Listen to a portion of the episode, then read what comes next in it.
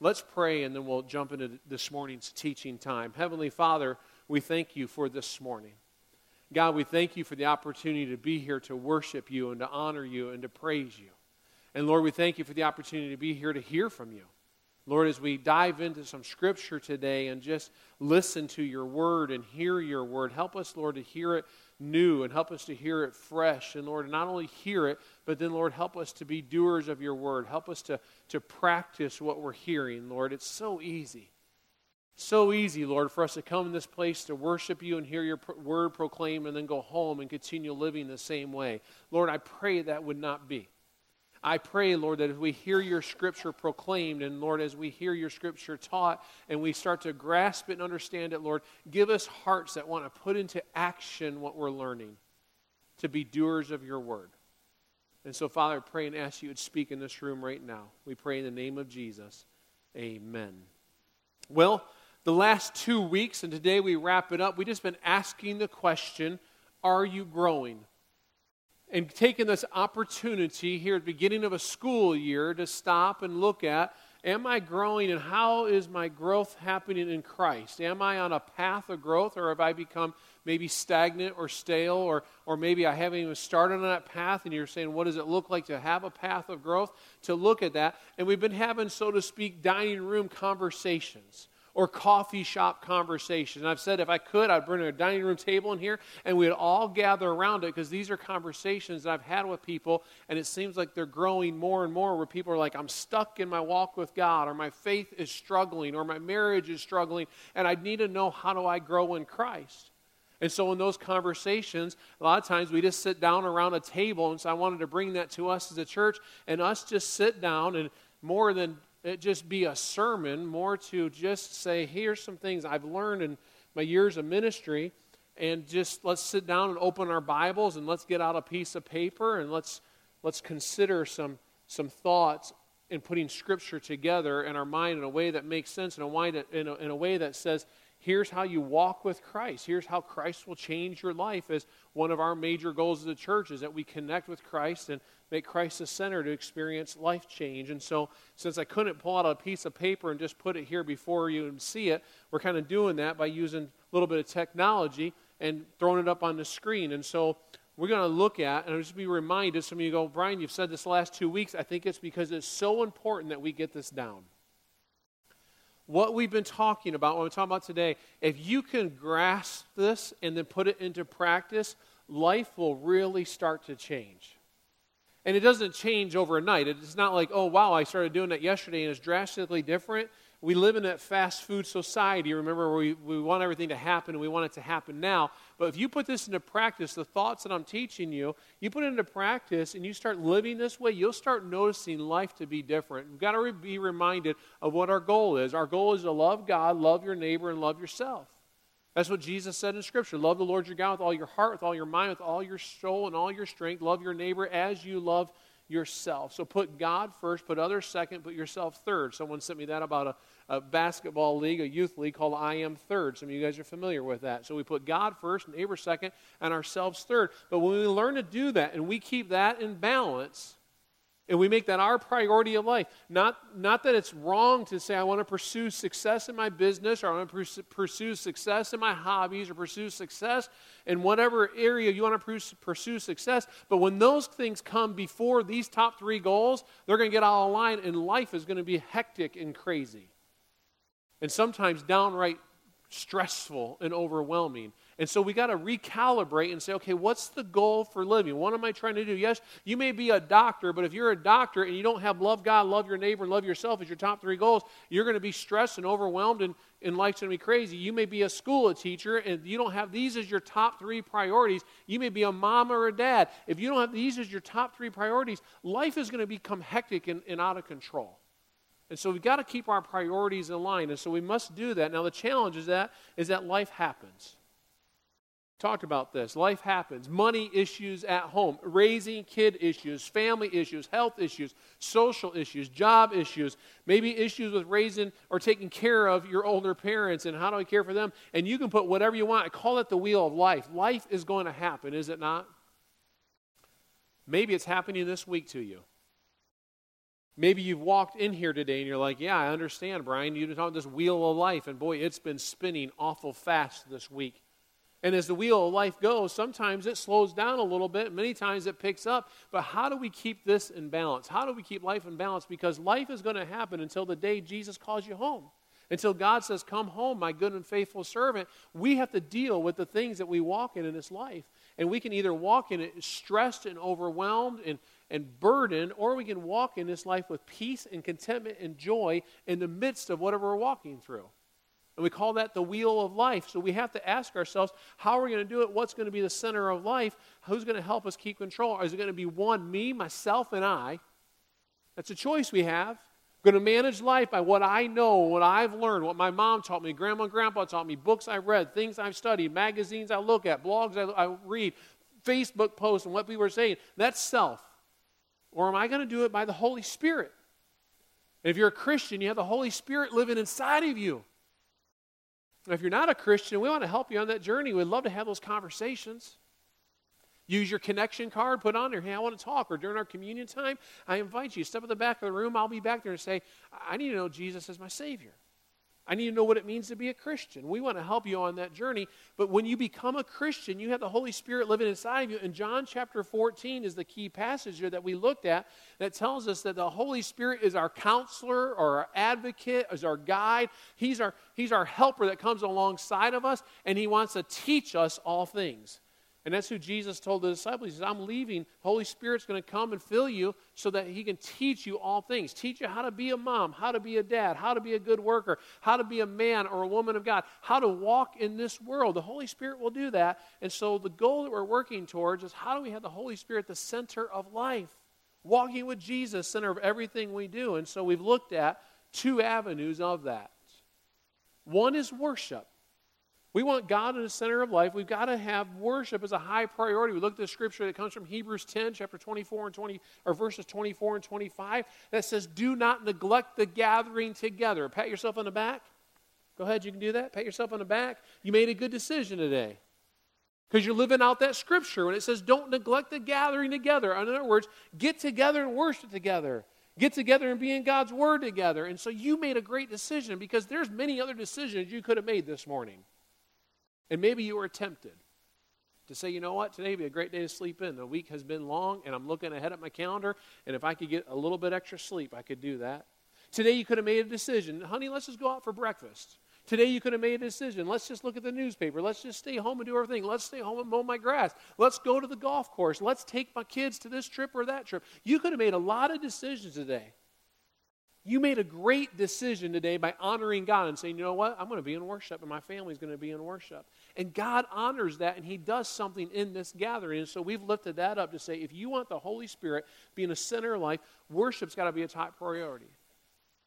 The second area that we dove into last week was this idea of groups getting involved in a smaller group of people. We walked through Acts chapter 2 last week and how the first Christians, they come to Christ, they're baptized in Jesus, and then what do they say? You know, what are they going to do?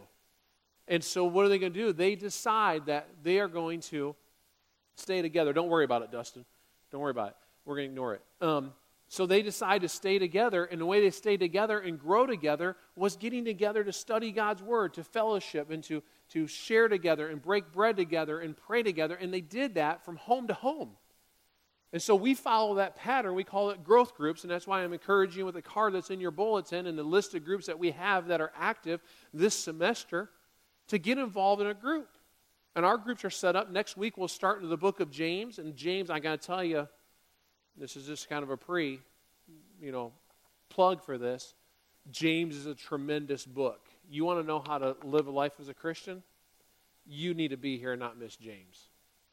And we're going to dive into James pretty deeply. We're going to go nine weeks through the book of James, and then we'll have a growth guide that goes along with that. You take some notes on that on a Sunday, some personal Bible study with that, and then you take it to your group. Last week we had 59 people sign up for groups. Man, I'm excited. That was awesome for a first Sunday. And you're looking at it and trying to figure it out. And I said last week, and some of the group leaders like, What, Brian? We will squeeze you in. We're not going to shut them off and say, oh, there's 14 people in the house. We're, to, we're pushing a group leader to squeeze them in. If we get too full, we're going to figure out and say, do something else somewhere else. But we want you in a group. where you're some other Christians studying God's Word, living out those principles. And the last area is service, which you already saw in that triangle. And so I'm not going to fight with the iPad anymore this week. We can't figure out why I just want to do that. But the last area I want to talk to you is about service today. It's like a three legged stool. I find that when you want to be in Christ and you want Christ to be a center of life, if you do these three things, you make worship a priority, you make groups a priority, you make service a priority, then you'll start growing with God, and those things will help lead you onto other avenues of growth. But if you're not doing those three basic things, you're probably not going to do other spiritual disciplines that are available to us. And quite honestly, church, I just got to tell you, in a life of ministry, what I've seen is when one of those things are taken out. You say, oh, I'm going to go to my group, I'm not going to go to worship. Or I'm going to go to worship, I'm not going to be part of a group. Or I'm not, I'll, I'll serve people and, and, serve in kingdom work, but I'm not going to do groups or worship. When, when one area is taken out, you get out of balance, and usually your walk with God gets out of balance, and that's when struggles and trials and difficulties come. And if you want to have a healthy balance in that wheel of life, these three priorities of worship and groups and service are a must. Now, for today, looking at this idea of service, I want us just to hear a bunch of Scripture. Because Scripture speaks so clearly to this. So, if you have your Bibles, I'm not going to have all this on the screen, it's too much to put up there. You're going to have your Bibles, get ready to flip and get ready to turn. We're going to begin in Romans chapter 12. We're going to hear what the Apostle Paul said to the early church and early Christians. I love it. If we want to understand how to walk in Christ, I think it's so important to go back to the early Christians and what did they do? Because what they were doing still works today and what they were instructed. And so I want you to hear from the Word of God on this idea of being a servant and the idea of being a worker, the idea of using your gifts that God has blessed you with. Look at Romans chapter 12. I'm going to begin in verse 3. It says, For by the grace given me, I say to every one of you, do not think of yourself more highly than you ought but rather think of yourself with sober judgment in accordance with the measure of faith God has given you. I think Paul writes those words because they were dealing with some people that had some arrogance issues, some humility issues. He's like, hey, y'all need to chill out. some of you think you're really good, but you're not really good. And some of you guys are thinking you're better than other people, and you're really not better than other people. He goes on and says, just as each of us has one body with mem- many members, and these members do not all have the same function, so in Christ we who are many form one body, and each member belongs to all the others. In other words, he's like, none of you are better than anybody else, and we're all needed in this idea called God's kingdom, the church. Goes on in verse 6 and says, We have different gifts according to the grace given us. If a man's gift is prophesying, let him use it in proportion to his faith. And if it is serving, let him serve. And if it is teaching, let him teach. And if it is encouraging, let him encourage. If it is contributing to the needs of others, let him give generously. And if it is leadership, let him govern diligently. And if it is showing mercy, let him do it cheerfully. When you just look at that right there, Paul addressing early Christians and talking to them, he said, Look, at, we all have different gifts. We all have different abilities. And he names some and says, Some prophesy, some serve, some teach, some encourage, some contribute to the needs of others, some give generously, some lead. He's basically saying, All of us are gifted. We're all in this together. Are you using those gifts? I don't believe that's an exhaustive list. I don't think Paul was listing there every single thing that was available. He was taking an example and saying, here are some things that are available, but not an exhaustive list. And he's saying, make sure you're using however you've been gifted by God, make sure you're using it for the body. And the only way to use a gift is to be a servant, is to say, you know what? God has gifted me, and I'm going to use these gifts. Flip over to 1 Corinthians chapter 12. And some of this you'll hear the very similar language because Paul writes similar things to different groups of Christians.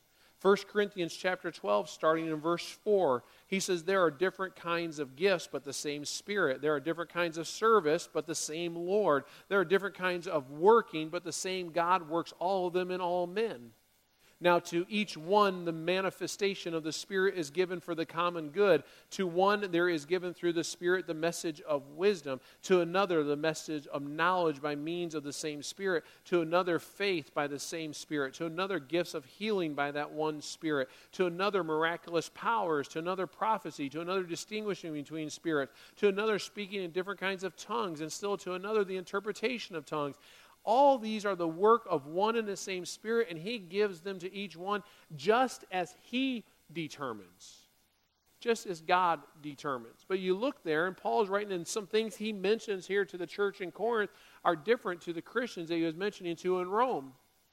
And some of the ideas that he's saying there that there's the message that there's wisdom and there's faith and there's miraculous powers and there's prophesying and there's speaking in tongues. He's naming again, here are different gifts.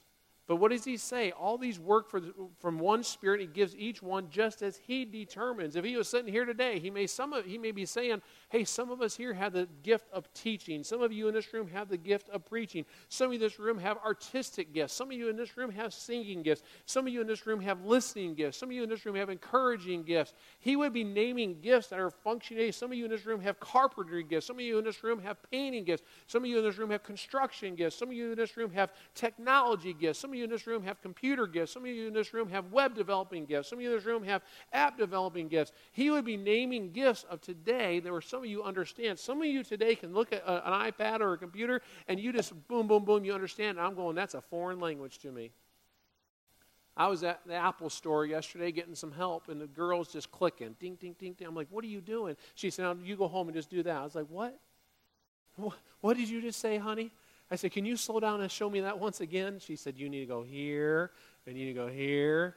She's very gifted and understands it. She's been trained, but she understands it.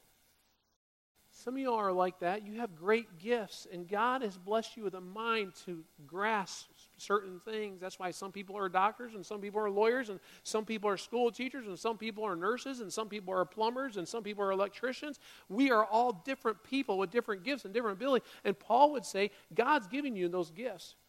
Use them for his kingdom, for his work. Look at Ephesians chapter 4, verse 11. Again, Paul's writing again. He's the author. Remember, he's written over half the New Testament once he became a Christian, and he writes letters to churches trying to encourage them in their faith. And so this is written to the church at Ephesus. So he's written to those in Rome, he's written to those in Corinth, and now he's writing to those who are in Ephesus. Different cities, so going to see some similar language. Verse 11, he says, maybe I'll back up to verse 9. What does he ascended mean except that he also descended to lower earthly regions? He who descended is the very one who ascended higher than all the heavens in order to fill the whole universe. It was he who gave some to be apostles, some to be prophets, some to be evangelists, and some to be pastors and teachers to prepare God's people for the works of service so that the body of Christ may be built up until we all reach unity in the faith and the knowledge of the Son of God and become mature, attaining to the whole measure of the fullness of Christ. Look at verse 11. Some apostles, some prophets, some evangelists, and some pastors and some teachers. Those are all mentions of levels of leadership. Those are all Paul addressing the church and saying, some of us have some gifts of leadership, and he says to prepare God's people for works of service. In other words, some of people are supposed to be leading out. Some are supposed to be setting the direction and then helping others to come along so they can use their God given gifts for service. Some of you in this room have some gifts of leadership that you've been sitting on, you've been holding back on. And so I'm just going to let you know some of you will be receiving a letter. We're going to be sending a letter out to the members of our church we're, we're looking at doing some very specific leadership development in our church over this fall. Start praying about that right now. Start thinking about that and thinking, man, should I be one of those? Should I be jumping up and helping lead out in, in our church, in our community here called Centerpoint Christian Church? That's what Paul was addressing. Some people need to consider serving in that kind of realm. Now go back to 1 Corinthians chapter 12. Again, now this is the second passage, second part of this. Paul again, you know, in the church at Corinth, he says, verse 12 says, The body is a unit, though it is made up of many parts, and though all its parts are many, they form one body. So it is with Christ, for we were all baptized by one Spirit into one body, whether Jews or Greeks, slave or free, and we were all given the one Spirit to drink. Now, the body is not made up of one part, but of many. If the foot should say, Because I am not a hand, I do not belong to the body, it would not for that reason cease to be part of the body. And if the ear should say, Because I am not an because I am not an eye, I do not belong to the body, it would not for that reason cease to be part of the body. If the whole body were an eye, where would the sense of hearing be? If the whole body were an ear, where would the sense of smell be? But in fact, God has arranged the parts of body, every one of them, just as He wanted them to be. If they were all one part, where would the body be? As it is, there are many parts but one body. The eye cannot say the hand, I don't need you, and the head cannot say the feet, I don't need you. On the contrary, those parts of the body that seem to be weaker are indispensable, and the parts that we think are less honorable we treat with special honor, and the parts that are unpresentable are treated with special modesty, while our presentable parts need no special treatment. But God has combined the members of the body and has given greater honor to the parts that lacked it, so that there should be no division in the body, but that its parts should have equal concern for each other. If one part suffers, every part suffers with it. If one part is honored, every part rejoices with it. Now you are the body of Christ, and each one of you is part of it. This is an important passage, church. Paul is crying out the best he can, using a body illustration to say every single part is important and needed. This hand is connected to the body. This hand is not connected to the body. The hand dies while the body continues to live but the body won't function as well. You can pluck my eye out, the eye will die, but the body will continue to live. There's a lot of parts of the body that the body can continue on without, but the person or the part of the body that's disconnected will eventually die. And so Paul's making a huge illustration that you've got to stay connected to the body, and we got to stay connected to the point because we need you.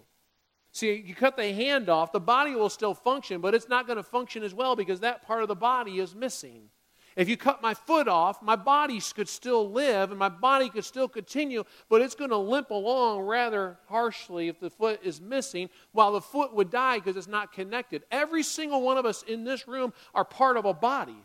We're part of a larger body called God's church, His kingdom, but we're part of a smaller body called Centerpoint Christian Church. And Paul's crying out to one small church in Corinth and saying, You must stay connected. Grab a hand next to you, if you will, for a moment. Reach across the aisles, grab a hand. Even if you don't know the person next to you, go ahead and reach out and grab their hand. There you go. You can stand up, that's fine. See, we come in this place and it's so easy for us to live very individualistic lives and very individualistic spiritual lives because we come in here and we sit in rows and we look at the back of each other's heads. I'm telling you, we got to do church different. I'm going to I'm gonna mess you all up one day when we come in here and all the chairs are facing each other. You'd be like, what are we doing? But we are a community, we are a body, and we're connected to one another. But we're used to sitting in my own chair, looking at the back of someone's head, hearing a message and singing some songs, and then going home. And Paul's saying, No, this is so much more than that. So much more than that. We're connected to one another. We need to stay connected to one another. And if we're going to grow in Christ, part of service in God's kingdom is realizing I'm connected to a greater body and I need to stay connected. And when those who are not staying connected because life is happening and they're struggling, we need to go after them and say, Hey, I haven't seen you in a while. Been missing you. We prayed this morning. One of my prayers was, God, just help us open our eyes to see people that are hurting or struggling or need a handshake or need a word of encouragement or need a prayer today because we're all one. And so Paul's getting on us really strongly like, stay connected. In order to stay connected, it takes serving one another. You go ahead and let go of each other's hands. Paul's making this major emphasis that we don't let go. You guys are crazy. Chris and Steve over here holding hands a little bit extra longer, just being silly boys. I did see that. We got, we got it on video too.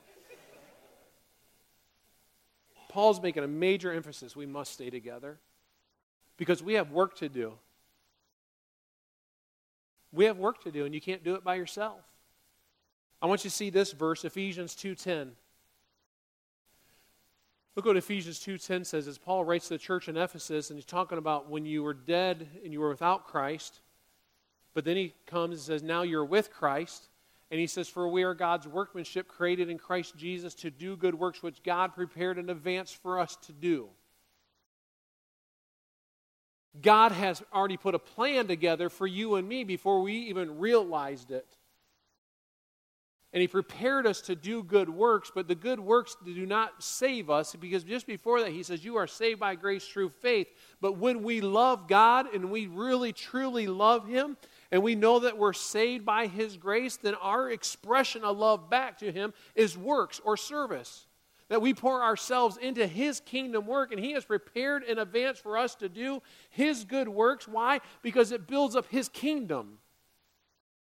And when you say, you know, okay, I'm part of a body and He's giving me gifts and I'm supposed to stay connected, but man, I'm just too busy.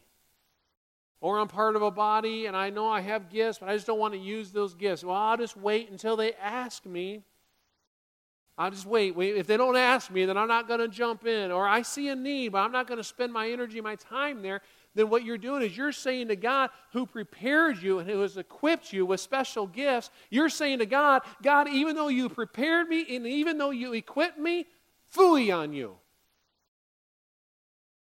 That's what we're saying.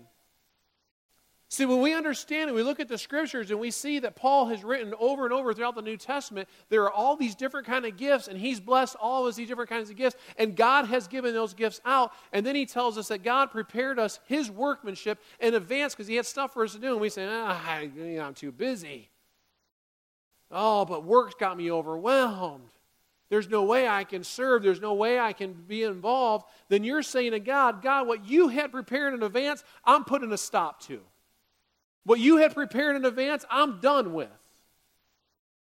And service is where life with Christ gets good.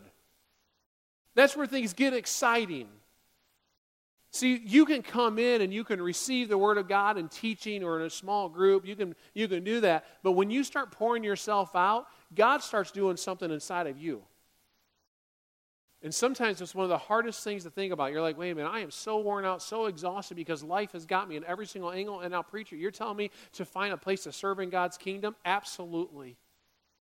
You go to any kind of counselor or psychologist, you're having problems and issues, many times they'll tell you one of your assignments go serve somebody, go love somebody, go get your eyes off of yourself and go help some people because we need that.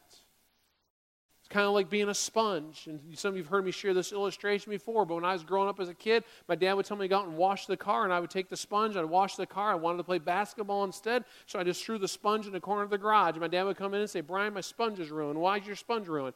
Because you didn't wring it out. I mean, I just washed the car real quick, threw it in the corner of the car, let it then sit over there in the corner all wet, and a sponge has not been wrung out and dry gets moldy and nasty and stinky. And the only for a sponge to stay healthy is you put it in a bucket of water, you use it, you wring it out, you use it, you wring it out, and then when you think you're all done with it, you wring it out, and according to my dad's rules, you set it out in the sun and let it dry.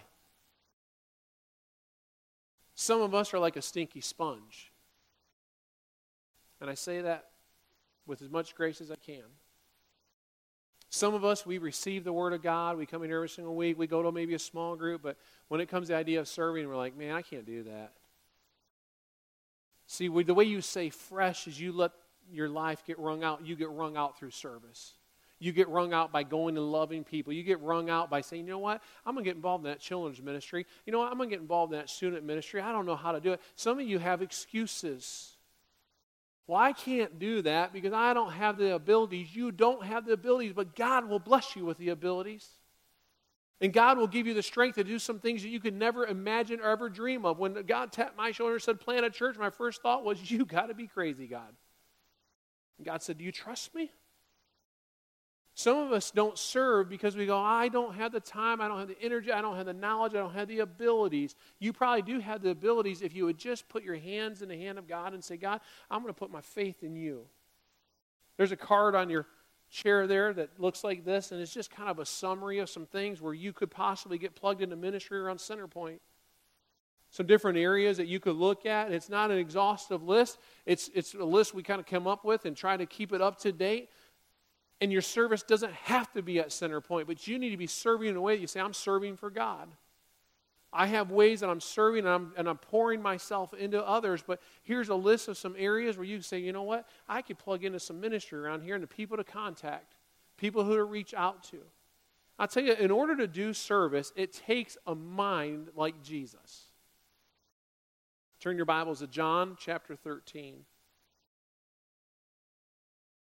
John chapter 13, Jesus sets the example of servanthood for us like none other. I won't read the whole passage. John chapter 13, you're probably familiar with at some level, where Jesus is just before the cross and going to die on the cross, and he's spending some last moments with his disciples. They come into the room to have their last meal together, and as custom, whenever they would have a meal, because they walked on dirt roads with sandals, it was very custom, and they sat down low to their table to make sure feet are washed so that none of the dirt of the day on the feet gets transferred to the table. And typically, when you would enter into a room and you would have that kind of meal, that kind of supper, usually there was a servant there or a slave who would wash feet. But for some reason, that person's not mentioned in this text in John chapter 13. So maybe they weren't available, or maybe Jesus even told them, hey, let me take care of this today. I'm not really sure. But for whatever reason, there's no one there washing the disciples' feet when they come in for this supper. And so Jesus picks up the towel of servanthood, or really the towel of a slave. He takes that towel and goes to his disciples and says, I'm going to wash your feet before we have this meal together. Some of them even say, Wait, Jesus, you can't wash, don't, don't just wash my feet, wash my entire body. And Jesus trying to explain, listen, uh, you've already been washed in terms of being saved. Your whole body doesn't need wash. Your feet are dirty. And so Jesus demonstrates a heart of servanthood by putting in that towel and taking on that spot of being a slave. And look what he says in verse uh, 12. When he had finished washing their feet, he put on his clothes and returned to his place. Do you understand what I've done for you? He asked them. You call me teacher and Lord, and rightly so, for that is what I am. Now that I, your Lord and teacher, have washed your feet, you also should wash one another's feet. I have set you an example that you should do as I have done for you. It's pretty simple, church. You should do as I have done for you. Jesus our sacrificial lamb. Jesus, the one who went to the cross for you and me, got down before his disciples and became a slave and washed his disciples' feet, set an example saying, Go and be a servant. You know how you live out those three goals love God, love your neighbor, love yourself? You got to serve. You demonstrate love to God in serving. You demonstrate love to your neighbor through serving. You love yourself because when you serve, you know what's going to happen? You're going to feel better. It's going to help your mental mind, it's going to help your, your, your heart with God. And so when you take service out and you're like, man, I'm just overwhelmed. I don't have the talent. I don't have the ability. I don't have the time, whatever it is. All of those are excuses. And I have a, an old coach that used to coach Caleb used to say an excuse is a skin of a reason stuffed with a lie. And you stop and ponder on that for a moment. We can have all kinds of excuses, and that's Satan giving you reasons that are just lies, and Satan is the father of lies. And so I just close with this question Are you willing to do what Jesus tells you to do? Are you willing to do what he demonstrated for us and then did and then said, Go and do likewise? Where are you serving in the kingdom of God? Heavenly Father, God, some of these scriptures cut right to the heart. Some of these scriptures are very directly challenging, Lord, to who we are and whose we are. Because, Lord, if we are truly one of yours, then, Lord, we would love you so much that we'd say, Where can I serve at? Where can I be bringing the kingdom of God from heaven to earth by being the hands and the feet of Jesus here on earth? And so, Father, would you open our eyes and our minds and stretch us? Would you help us, Lord, maybe look at this list of serving opportunities and say, it's time I need to jump in somewhere in this local body because I'm part of this body? Lord, would you open our eyes to look around our community? Where does our community need us? Maybe it's a soup kitchen, maybe it's a school, maybe it's it's some neighborhood event. Lord, where can we go and just be the hands and feet of Jesus? Maybe it's helping out a neighbor. But Lord, help us to take on that towel like you did, the towel of servanthood. Help us to become a, a slave to, to our communities that we're involved in and help us to care that much that we demonstrate the love of Christ by doing what you did. And Lord, what you did was die on a cross, too. You died on a cross to save us from our sins, your blood that was shed. And we say thank you. And Father, we're going to worship you through communion now. And Lord, as we pick up these emblems and we partake and be reminded of your body that was given on a cross, and we're reminded of your blood that was shed, Lord, we say thank you. And Lord, we see the cross and we see your self sacrifice, your servanthood in that. Lord, help us to follow that example. Father, we now worship you right now in this time of communion. It's in Jesus' name I pray. Amen.